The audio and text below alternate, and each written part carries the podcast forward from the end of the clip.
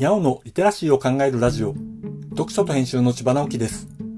このチャンネルでは読書と IT 時代の読み書きそろばんを中心に様々な話をしています。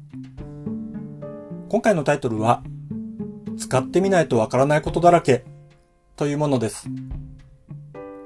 スマホが手放せないという人多いですよね。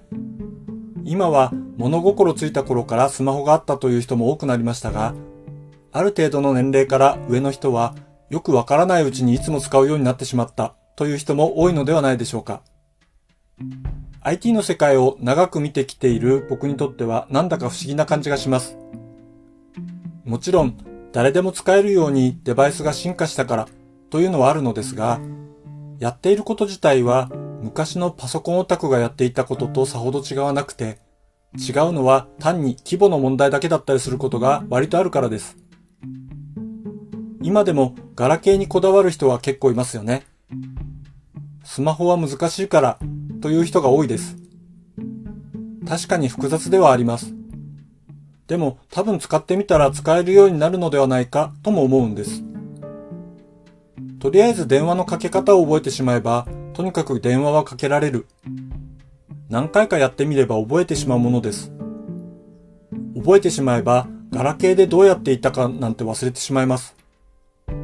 しばらく経ってからガラケーを触ったとしたら、こんなに不便だったかなと思うでしょう。まあ、あんまりそういう風に振り返ることはないかもしれませんが、新しいものは大体そんなものです。使ってみないとわからないものなのです。僕が IT リテラシーの話として伝えたいことは、先日詰めればそういうことです。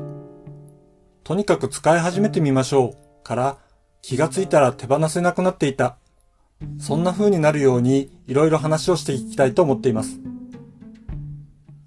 読書と編集では IT を特別なものではなく常識的なリテラシーとして広める活動をしています。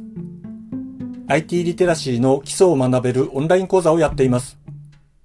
詳しい内容については概要欄のリンクから、または読書と編集と検索して猫がトップページに出てくるホームページをご覧ください。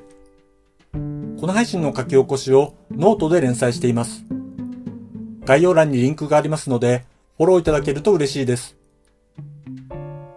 今日もワクワクする日でありますように。千葉直樹でした。ではまた。